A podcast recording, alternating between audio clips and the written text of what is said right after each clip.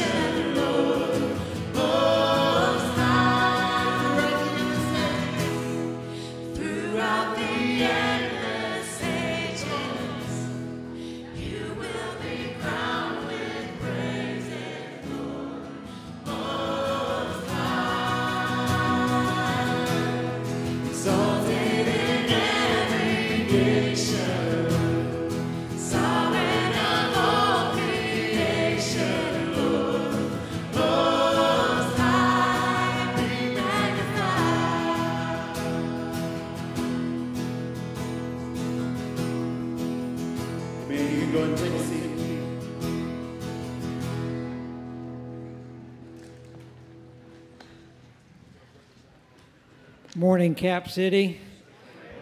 Lord, me magnified, the Most High. What a great way to start off this morning, and, and that's, that's what we're here for. If you think about why did I come this morning, it is to magnify His name. It is to praise the Savior, the, the, the Holy One, and that's kind of why we that's why we meet this morning to do that together as a community. And uh, so, if you're new here at Cap City, the way we start out is after that first song, we take a moment for reflection and confession. We try to get that attitude, that correct attitude in our hearts and our minds, that we could praise and magnify His name.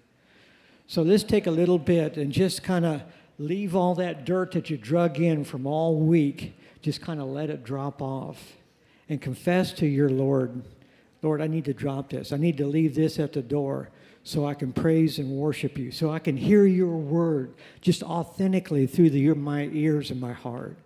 So let's take a moment, let go of all the dirt that you brought in, and then we'll uh, say a confession together, and then we'll continue in our worship.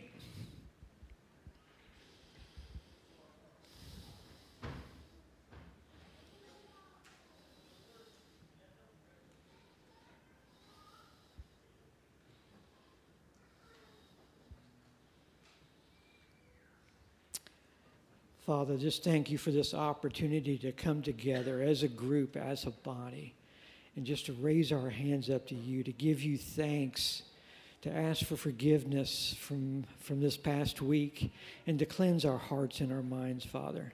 Make us pure that we may read your word without any uh, influence from the outside world, but just to, to see what you have to share with us this morning, Father.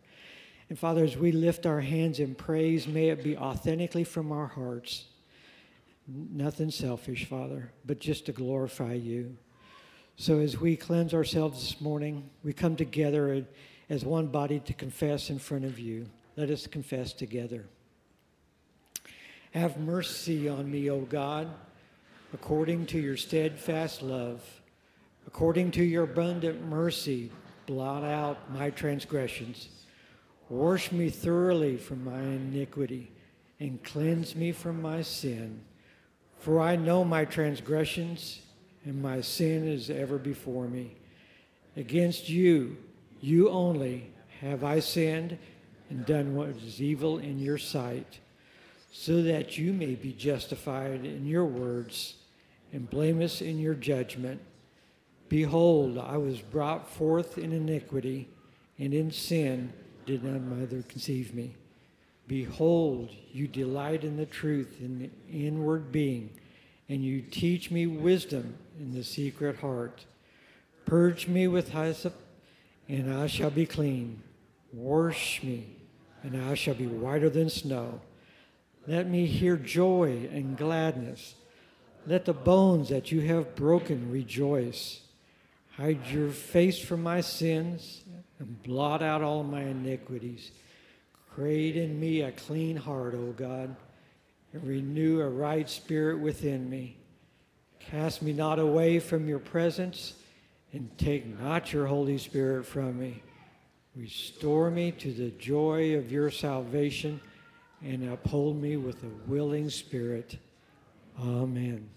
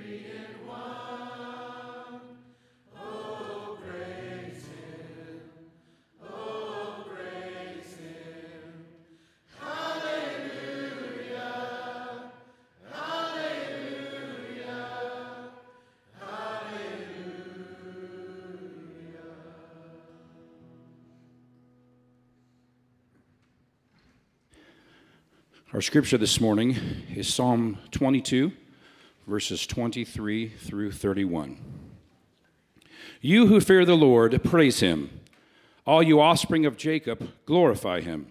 And stand in awe of him, all you offspring of Israel. For he has not despised or abhorred the afflicted of the, the affliction of the afflicted. And he has not hidden his face from him, but has heard when he cried to him. From you comes my praise in the great congregation. My vows I will perform before those who fear him. The afflicted shall eat and be satisfied. Those who seek him shall praise the Lord. May your hearts live forever. All the ends of the earth shall remember and turn to the Lord, and all the families of the nations shall worship before you. For kingship belongs to the Lord, and he rules over the nations. All the prosperous of the earth eat and worship. Before him shall bow all who go down to the dust, even the one who could not keep himself alive. Posterity shall serve him. It shall be told of the Lord to the coming generation. They shall come and proclaim his righteousness to a people yet unborn, that he has done it.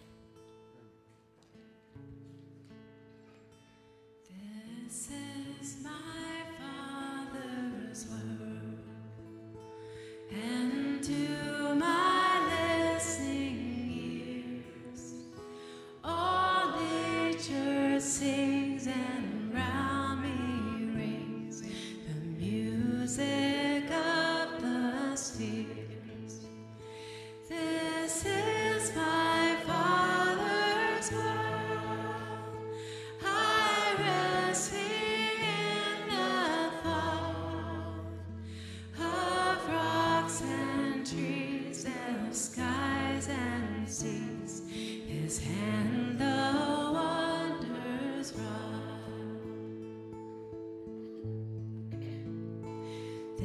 This is my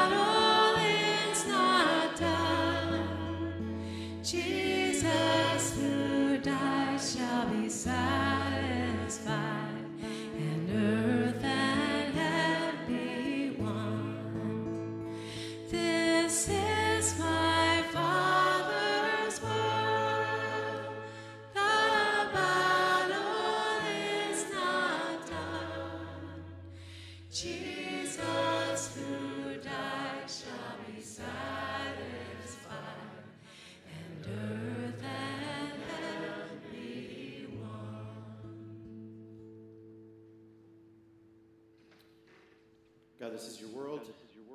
We are your people. We are your children. Father, we commit uh, this time to you. We commit our hearts and our minds to you, Father. We cast away the temptations we have in our minds to not pay attention, God, to focus on other things that might be outside this room. God, we give those to you. We surrender to you fully as a body before you today. In Christ's name we pray. If you would stay standing for a minute, please. Good morning, Capital City Church. I'm reminded as I'm singing that and listening to you sing it of how very intentional we've been to find and sing songs that teach us about who God is because um, you're going to be learning something. And singing is a great way to learn. It's a great way to learn theology, actually. Uh, you should pay attention to what you're singing. Um, and boy, this is my Father's world. Oh, let me never forget that though the wrong seems oft so strong, He is the ruler yet. It's pretty strong. It's pretty good theology.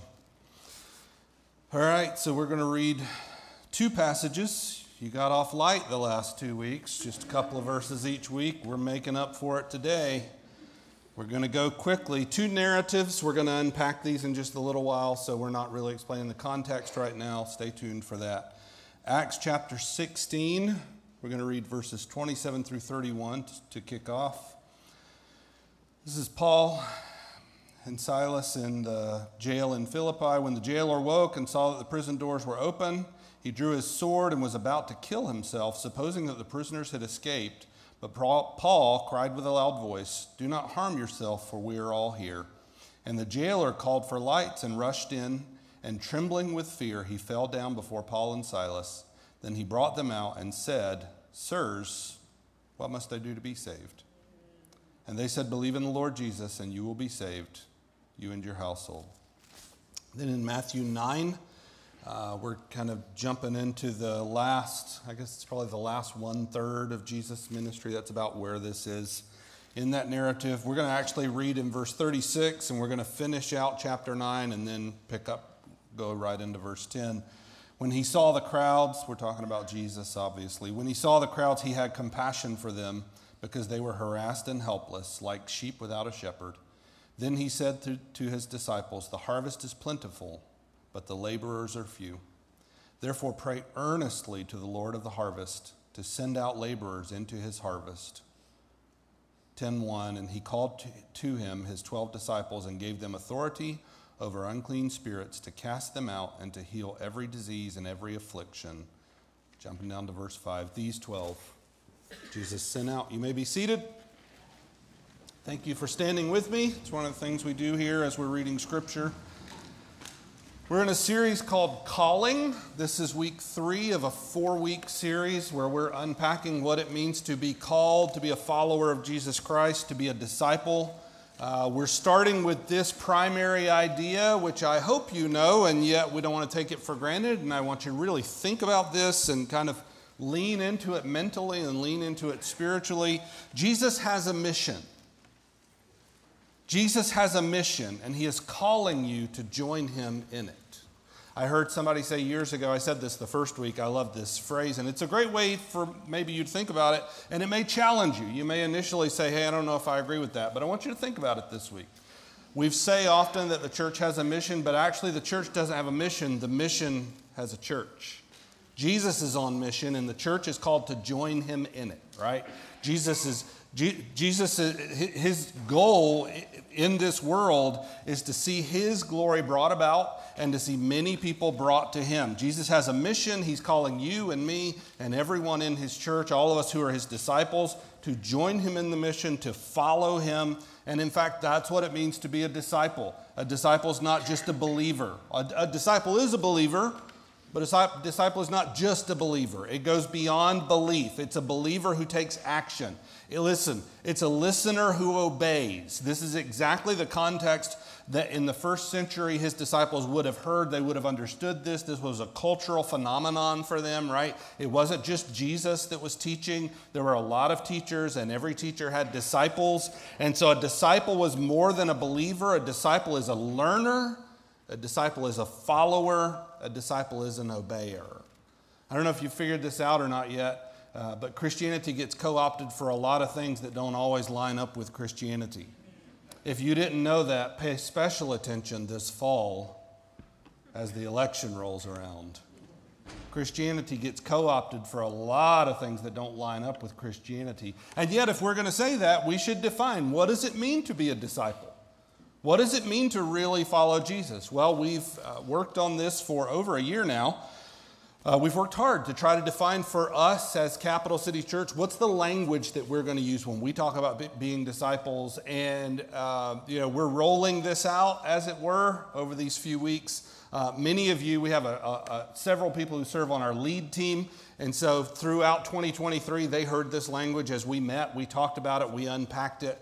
Uh, in fact, what we're sharing today was originally shared in a lead team meeting. Uh, what does it mean to be disciples? And you'll see from left to right these banners that are behind me that kind of follow along with this. The first thing that we're saying, the language that we're going to use as a church, is that a disciple is a devoted learner. A disciple is a devoted learner. A disciple is someone who has a scriptural worldview and really an increasing scriptural worldview. We want to be increasing in the way that we have wisdom, the way that we have knowledge and understanding, we're devoted learners. We're also faithful neighbors. As disciples, we're faithful neighbors. Hey, guys, this mic's a little hot. Can we check on that? We're, we're faithful neighbors, right? As disciples, we're faithful neighbors. So we're biblical justice. That's one way to fix it, right? We're going to live with biblical justice towards those who are around us. We want to live we want to live with love and yet live with truth towards those who are around us. And some of you may be thinking to yourself, well, I don't like those two things kind of can pull at each other. Right, yes, they absolutely can pull at each other. We say this often around here. I think it's good for us to remember. As adults, we're often called to balance tensions. In fact, a lot of times you can find spiritual unhealth um, uh, mental unhealth, relational unhealth, when we pursue one extreme over another extreme. So we're devoted learners, we're faithful neighbors, we're also sincere worshipers. We're going to be sincere worshipers. We're going to live with a very deep reverence of who God is, with deep respect. Please hear this. I'm not saying it's a litmus test, but it will tell you a lot. When someone names the name of Christ, they should be respectful of him. He doesn't work for us. We don't baptize him into our agendas. And when we see Christ for who he really is, in all of his glory, we really have no choice but to fall on our knees as sincere worshipers in deep reverence. And as we grow as disciples, our reverence for God actually will grow even more. Last week, we unpacked this idea of being an eager multiplier. We're going to be eager multipliers, which means we want to see the work that God's done in each of us, you individually, me individually, us as a church, right? I want to see the work that God's done in me multiplied into the lives of other people. And I want to do that eagerly. I've tasted and seen that the Lord is good. I've experienced the, the incredible life that we find in following Jesus Christ. And I want to share that with others. And it's actually the most natural thing in the world for me want, to want to share with other people what I've experienced from God. So that's eager multipliers. This week and next week, we're going to kind of unpack that one a little bit more in two very unique areas, kind of from two very unique angles, two angles of the same idea. I will say this we're going to talk this morning about evangelism. If you've been in church for a little while or you're a church person, then you know what we're about to talk about, right? If not, stay tuned. You're going to catch a glimpse of it, right? So, we're going to talk about evangelism, but I want you to hear this. Please hear this. This is not about sales, religious sales. There's a, there's a wonderful line uh, in, the, in the 1980s. Eugene Peterson wrote a book uh, on what it means to be a, a, great pastor, the work that God's called us to, to, to, as pastors and as shepherds. And I'll always remember this line in there. He says, uh, if we're not careful, we pursue a promising career in religious sales. How scary is that, right? This is not that. It's not about manipulating. It's not about, you know, putting a notch on our belt or however you want to keep score or, you know, being competitive. This is not about that at all. Please hear this. We're going to circle back to this at the end. This really is about, first and foremost, the earth being flooded with the knowledge of the glory of God. That's our heart's cry. We want to see the earth. I want to see Kansas and Nebraska and Missouri and Colorado. I want to see them flooded with the knowledge of the glory of the Lord. I want to see every man, woman, and child have easy, local, immediate access in the flesh to see the knowledge of the glory of the Lord lived out in the lives of his disciples who don't always get it right, but are always pursuing passionately. Now, we have this uh, thing that we use called the three circles. Uh, we used this last year. We unpacked this last year, actually, in the context of preaching through the Sermon on the Mount. We didn't come up with this. There's a guy named Jimmy Scroggins, who's a pastor in South Florida, who put this together and kind of put it out there. And it's just, I, I was talking uh, with a pastor friend of mine, which we'll talk more about in just a second. I've got a fun announcement to make.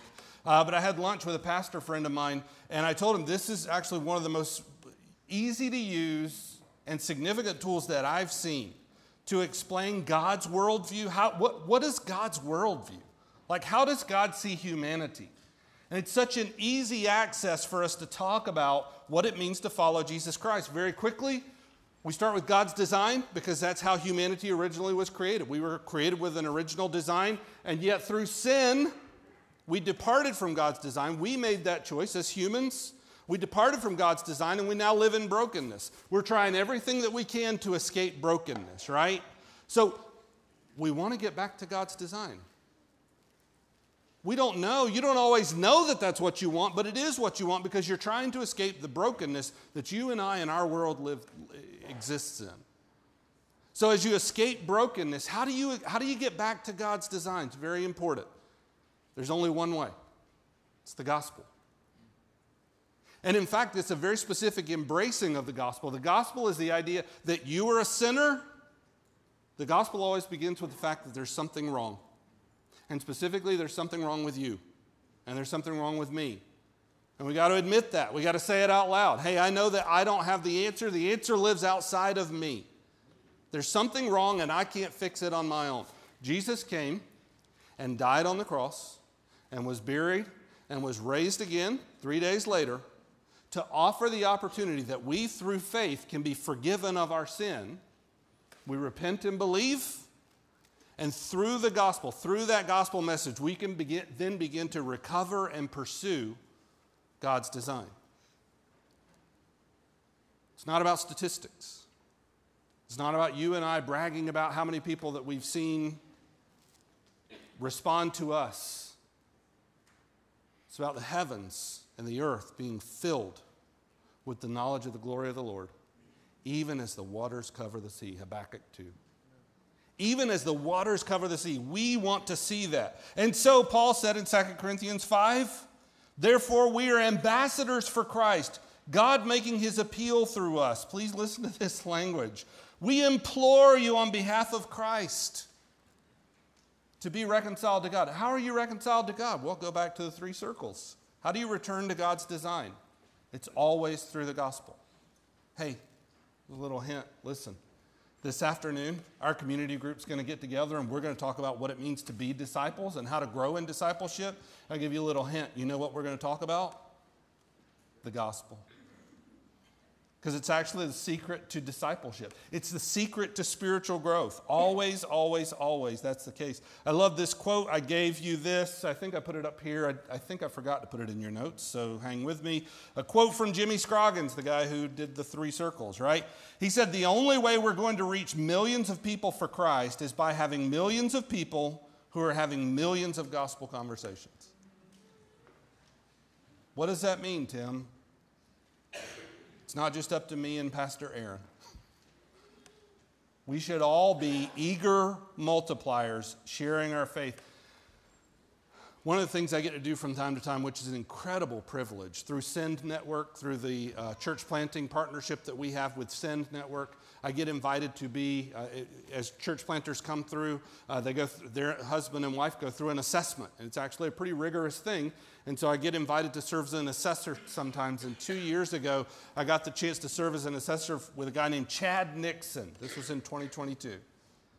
Chad was going to Lake Lafayette, Missouri. Anybody ever heard of Lake Lafayette, Missouri?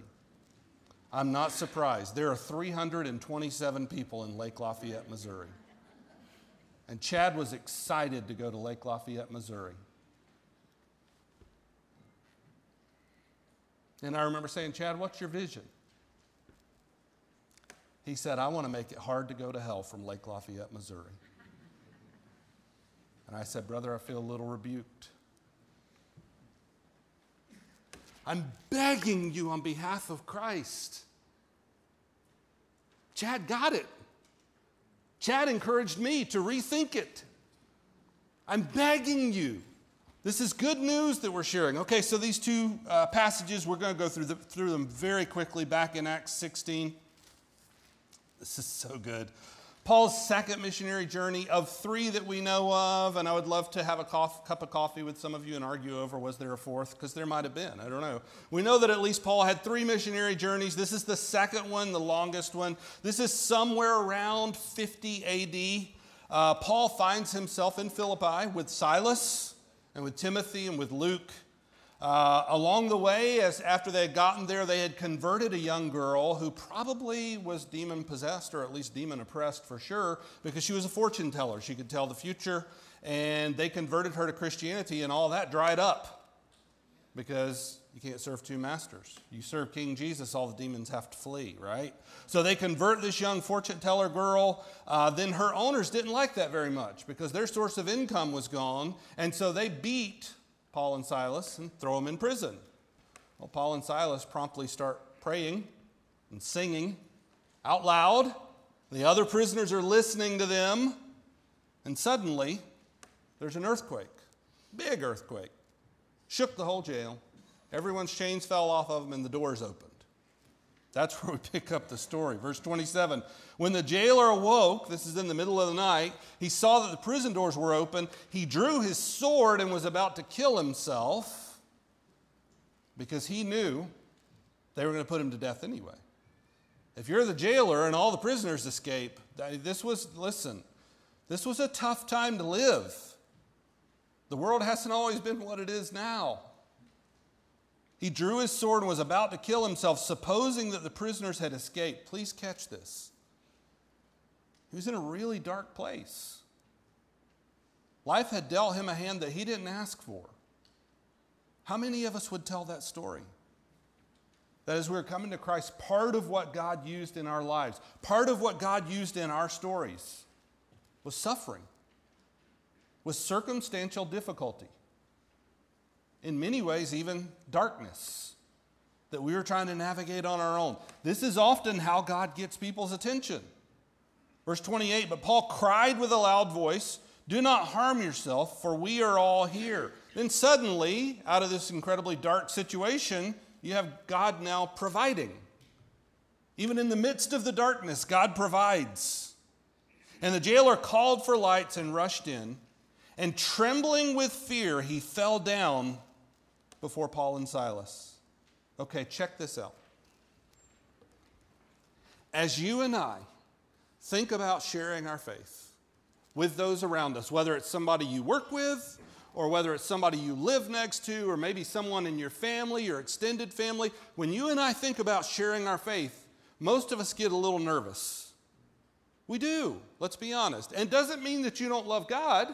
It doesn't mean that you're not a Jesus follower. It just means that you're afraid of things being awkward. Imagine with me if this was your experience. The jailer called for lights and rushed in, and trembling with fear, he fell down before Paul and Silas. He brought them out and said, Sirs, what must I do to be saved? Hey, could you put the ball through the net on that one? I think you probably could. By the way, time out. Really helpful if you know something like the three circles for when you get asked. Tools don't make you an evangelist, but they help you be one. They help you have more confidence because I know how to unpack it now. It gives me some framework that I can now talk about my own experience and really what does it mean to be a Christ follower? Sirs, what must I do to be saved? An ignorant but sincere seeker. That's how most of us came to Christ, by the way. Just sincere. We don't get it right. We don't have the right theology. That's what God's going to start correcting on our journey as disciples. You know how He does it? Through making us devoted learners.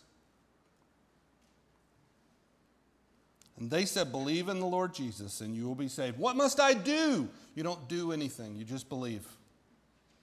Believe in Jesus and you will be saved. So, very quickly today, we're going to talk about two prayers that we're going to pray. We're going to encourage you to pray these two prayers, not just this week, but starting this week for sure. And we hope it just becomes a lifestyle as you're praying that you're going to be praying these two prayers. Here's the first one coming out of Acts 16, out of this story. We're going to pray that God would give us ready hearers. God, would you just put people in my path who are ready hearers? For some of us, you have a burden for someone that you work with or someone that you're friends with. Maybe God, maybe you could pray that God would make them a ready hearer. God, make them ready to hear the gospel. Let's start with that. Give us ready hearers. Two observations from this story, just very quickly. Number one, pain often brings people to a place of readiness. Pain often will be, bring people to a place of readiness. You want to be careful with this because when people are experiencing pain, first and foremost, please hear this. You need to know how to lament with people who are hurting. Just take a minute. Just catch your breath, right?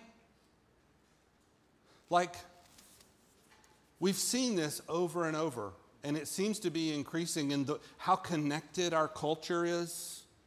And when something happens, we kind of all experience it. Like, do you remember when 9 11 happened?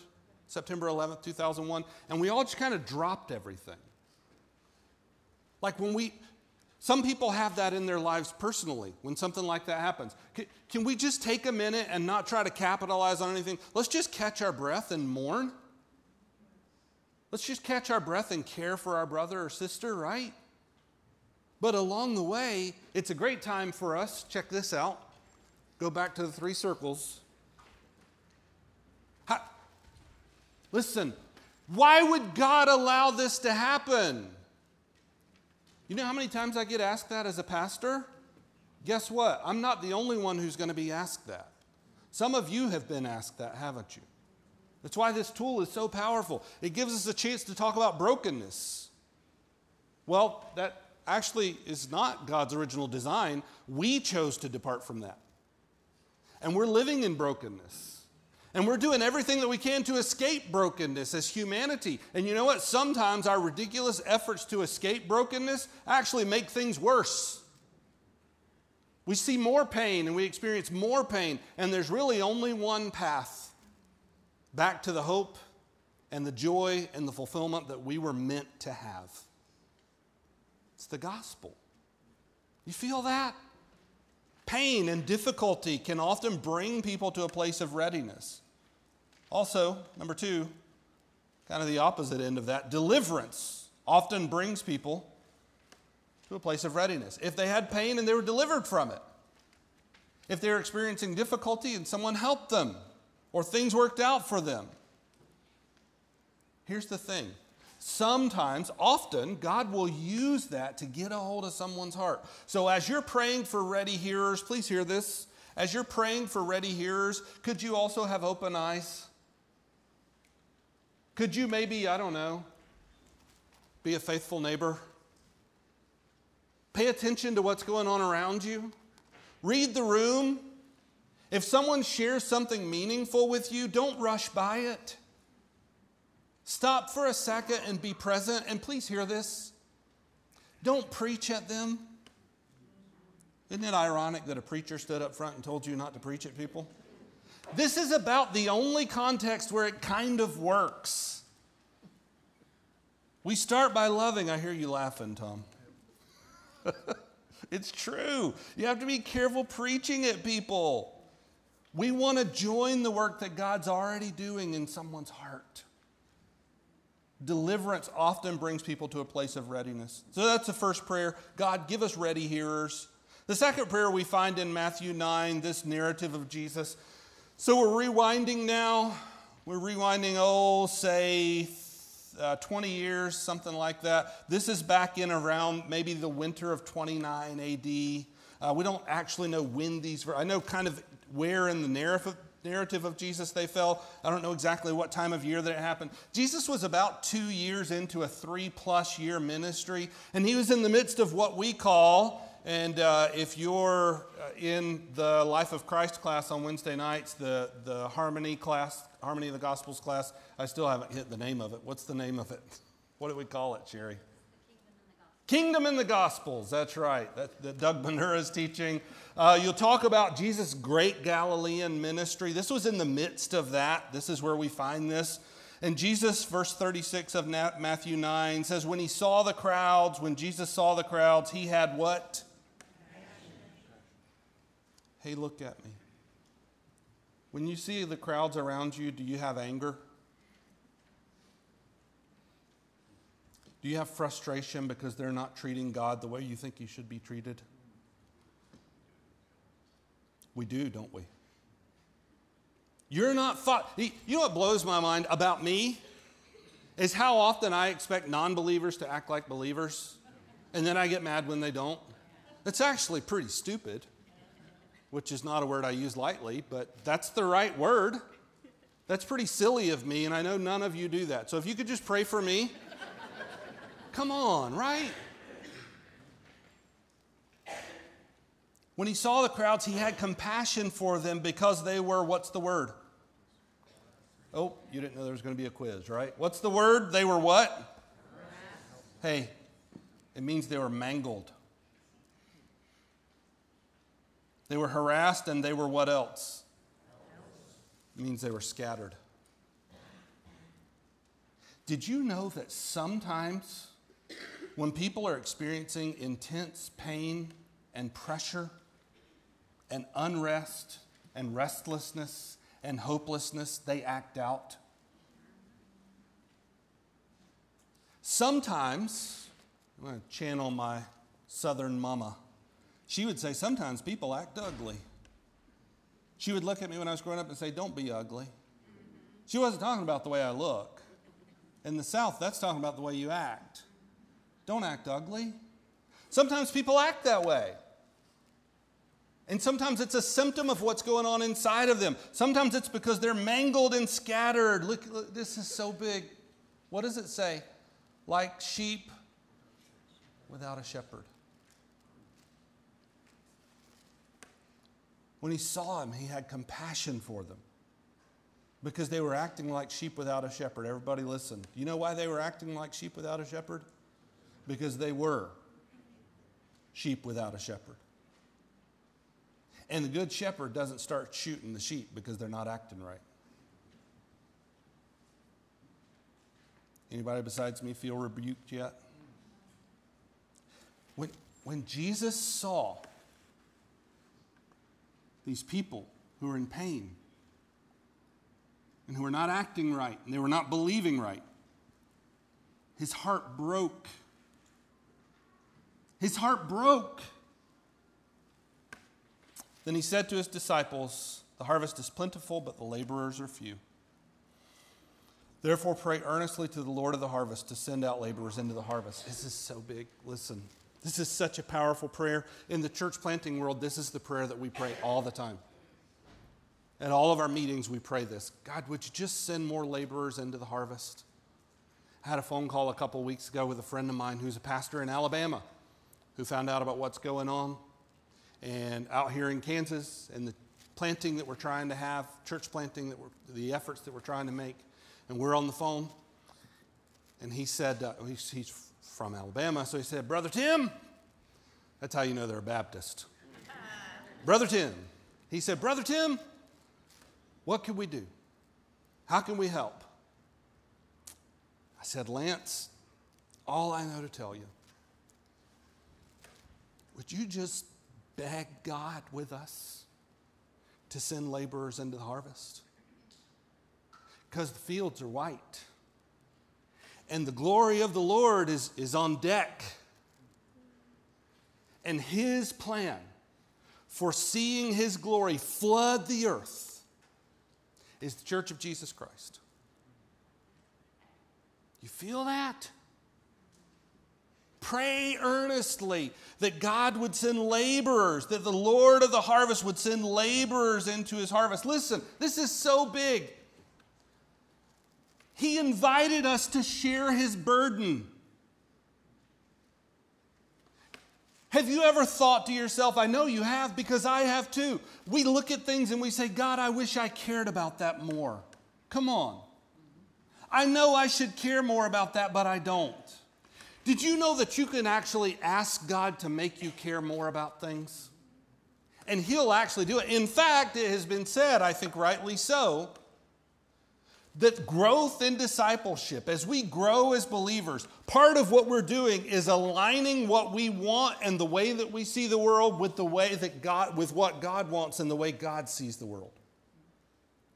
It's a great prayer for us to pray to say, God, could you just make me see the world the way that you see the world? God, could you make me care about the things that you care about? So Jesus invited them. Pray earnestly to the Lord of the harvest. I love this idea. Jesus' heart's broken with compassion, and he turns to the disciples and he says, You help me pray. That's verse 38 of not, uh, Matthew 9, the very first verse of the next chapter. He called to him his 12 disciples and gave them th- authority over unclean spirits to cast them out and to heal every disease and every affliction. In verse 5, these 12 he sent out. Please hear this. Please hear this. This is so big. This is worth coming to church for. Jesus says, Would you join me in having a broken heart and in prayerfully beseeching that the Lord of the harvest would send out workers into the harvest? Then he called them together and he sent them out into the harvest. Did you catch that? Well, you did, right? Here's a reminder I didn't write scripture. You carried it in in your pocket on the way in. It's in there. We just read it. God, would you send workers into the harvest? And God says, Yes, I'm going to send you. God, would you send more laborers into the harvest? God says, Sure, I can do that. Sometimes you're the answer to your own prayer. God's not going to have some, you know, magic lightning bolt zap and suddenly, you know, magical people show up. No, He's going to send us. That's His plan. It's for you and I to do it. So, prayer number one was that God would give us ready hearers. Here's the second prayer God, would you give us broken hearts? Now, could I say this to you? It takes a lot of courage to pray that prayer. And I'll tell you why. Because if you ask God to break your heart and you mean it, guess what He'll do? Because He actually wants your heart to be broken about the things that break His heart. It's what it means to be a follower, what it means to be a disciple. God, would you give us broken hearts? In 2010, I was pastoring a church in Central Florida where we were from, we were born and raised, and uh, we uh, found out about a new charity called Trash Mountain Project that had just started, started there in Central Florida, and they were going to Honduras and they were doing work. Okay, well, we didn't know anything about this, so come talk to us. And uh, the, the director of the, this project came to our staff meeting. Actually, it wasn't the church yet, it was just our staff meeting. We want to hear about this. And he said, Well, in Honduras, people live in garbage. We said, What, does that mean? Like, are you making fun of their houses? No, it's actually garbage. They live in garbage dumps. It actually happens around the world. This garbage dump that we've seen, people go into it to pick, trying to find things they can sell, trying to find things they can eat, trying to find things they can recycle. They're doing whatever they can to earn a living. And we have heard stories that we know to be true of little girls who are forced by their parents to sell themselves to trash truck drivers. And our hearts broke. And we said, we don't need to hear anything else. What do we do about that? So we started raising money and building houses, which to you might look like a garden shed, but to them it's a house. It's not in the dump. And they can have windows and doors that they can lock. And so this little church in Central Florida would raise enough money to build two houses, and then we'd take a trip down and build them, buy all the building materials. And do you know that this year, Ridgepoint Church once again went to Honduras and built two houses? I've been long gone from there. It's not about me. You know why? Because our heart's broke. And when your heart's broken, you won't rest until the issue is addressed. T.D. Jakes famously said, Our misery is our ministry. The things that we care about most are the things that God's put something inside of us that we're supposed to fix. So, how about we start with asking God to break our hearts for those around us? If, like me, you're sitting here and thinking, I should do better at this, why don't you just start with this prayer God, break my heart. Give us broken hearts. Two observations very quickly. Number one, seeing others through God's eyes reveals their brokenness. That's not an insult. Again, go back to the three circles.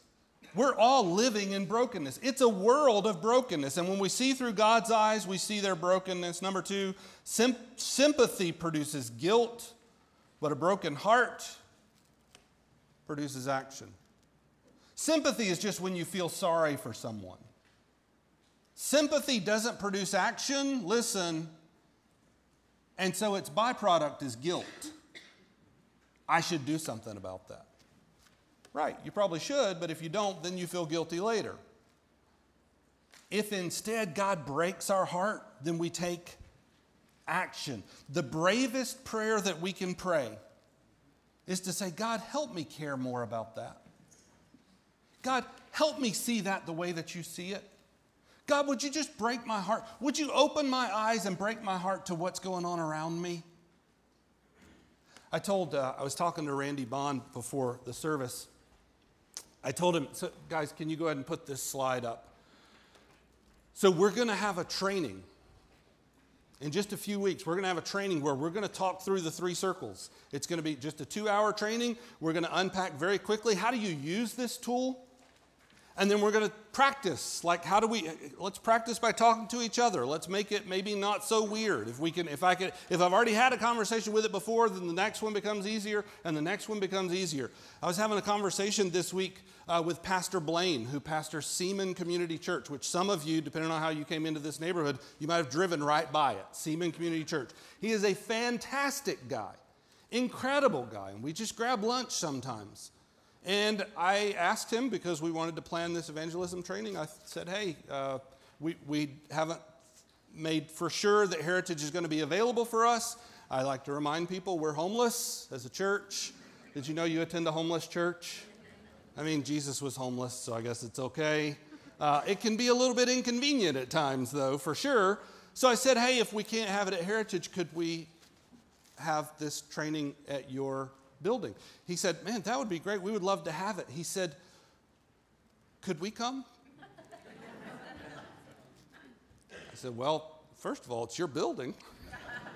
Second of all, if churches can't unite around getting better at sharing the gospel, what are we doing with our lives? I don't know how to make it more practical than that, right?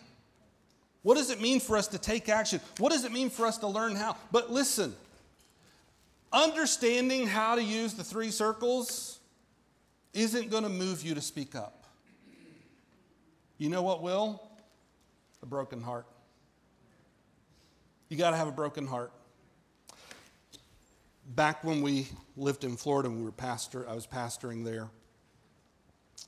Our boys obviously were much smaller and we, uh, the house that we lived in had a pool, as a lot of houses in Florida do. And uh, so I remember one Sunday afternoon, I was on the back patio. It was kind of screened in. There was a pool, and I was. Ta- I remember I was talking on the phone. I don't know who I was talking to, but I was talking to someone about something, you know, ministry related, church related. And one of the things I do when I'm talking is I walk. I don't know why. I've just always been this way. So I'm on the back deck, you know, walking and talking and our oldest son, Noah, was a little guy at the time. And he came out. So we kind of had the French doors open. And I was talking, and I heard a splash behind me. And I turned around and looked, and Noah had fallen into the pool. I mean, upside down, legs in the air. And I thought, that's weird. anyway, so as I was saying, is that what I did? Come on. No. I threw the phone, maybe in the pool, I don't remember, because also, who cares? Now, he actually wound up being fine. He just swam to the edge and got out because he had had lessons. But I don't care. I'm doing whatever it takes with the utmost urgency to go after him. Do we care that much? Could I just remind you that it's not just physical death that's at stake here? It's actually spiritual death, it's eternal separation from God. Do we have a sense of urgency? Should we? What if Capital City Church could make it harder for people to go to hell from Topeka? I love this story. I'm going to end with this. I love this story. So, years ago, there, there's a guy named Dave Roever. I don't know if you remember this. This was big in the 80s. He was like a traveling evangelist type guy and he would make all kinds of swings down through the South. He has a really interesting story because he had gone, he was going to be a pastor, and they sent him to Vietnam, and he, a grenade blew up, like right in his face, and it, they thought he was going to die, but he lived. And so he has this incredible story about how God used him. Well, part of the story is that while he was in Vietnam, before this accident happens, there are these uh, two guys that he was serving with that were always making fun of him, making fun of his faith, making fun of his lifestyle. And so he jokingly referred to them as pervert number one and pervert number two. Just, I'm telling you, it's a hilarious story. So I remember this from the 80s. I mean, I was a kid when I heard this, and I still remember. He tells the story of how years later he had come back, he had lived, right? And he never talked to them again. And he lived and he's traveling the country, right? And he's, he gives a, an invitation at one of his crusades. And they were in, I don't know where they were, but they were in a place where there was a sloping floor. And he didn't know it, but this guy that he had called pervert number one was sitting in the back of the audience listening to everything. He remembered him. And after Dave had left, uh, this guy wound up losing his leg in Vietnam, he had an artificial leg. And so he tells this story, and I'll never forget this story. He said, I, gave, I give the invitation, and little did I know that he was in the back. And he decided to walk to the front because he wanted to give his life to Jesus Christ. And he had the, an artificial leg, and that floor was sloping, and he ended up running, and he couldn't stop. And that was the day that pervert number one gave his life to Jesus Christ. Isn't that a great story? You know what I always focus on?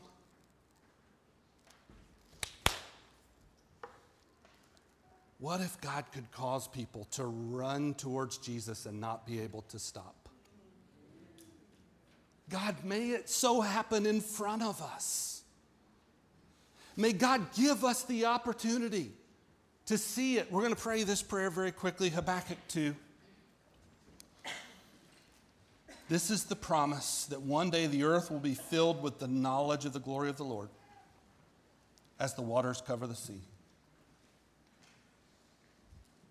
The earth will be filled with the knowledge of the glory of the Lord. That's going to happen when every man, woman, and child has ready access to the gospel of Jesus Christ. That's what it looks like for the glory of the Lord to cover the earth. Let's pray. God, thank you. Thank you for this great work you call us to. I think the most effective thing that you do for us, God, to make us into eager multipliers is you just cause us to experience you. We know how wonderful it is to follow Jesus Christ. It's not easy, but man, is it wonderful. We find ourselves being able to recover and return to your original design for us, and it's so wonderful. Most importantly, we just love to see your glory. We love to see you get glory. We want to see your glory expand. We want to see your kingdom expand. We want to see people come to the saving knowledge of Jesus Christ so that they can live lives not only that honor you, but they can also see how wonderful and beautiful and satisfying it is to be a follower of Jesus. Higher than that, bigger than that, foremost, we want to see every man, woman, and child have ready access to the gospel of Jesus Christ so that we may see your glory cover the earth, even as the waters cover the sea. God, we thank you for Jesus. We thank you for the cross. We pray that we would live lives today that glorify you and that you would give us the opportunity to not only see your glory expand, but to be a part of it expanding. It's in Jesus' name that we pray.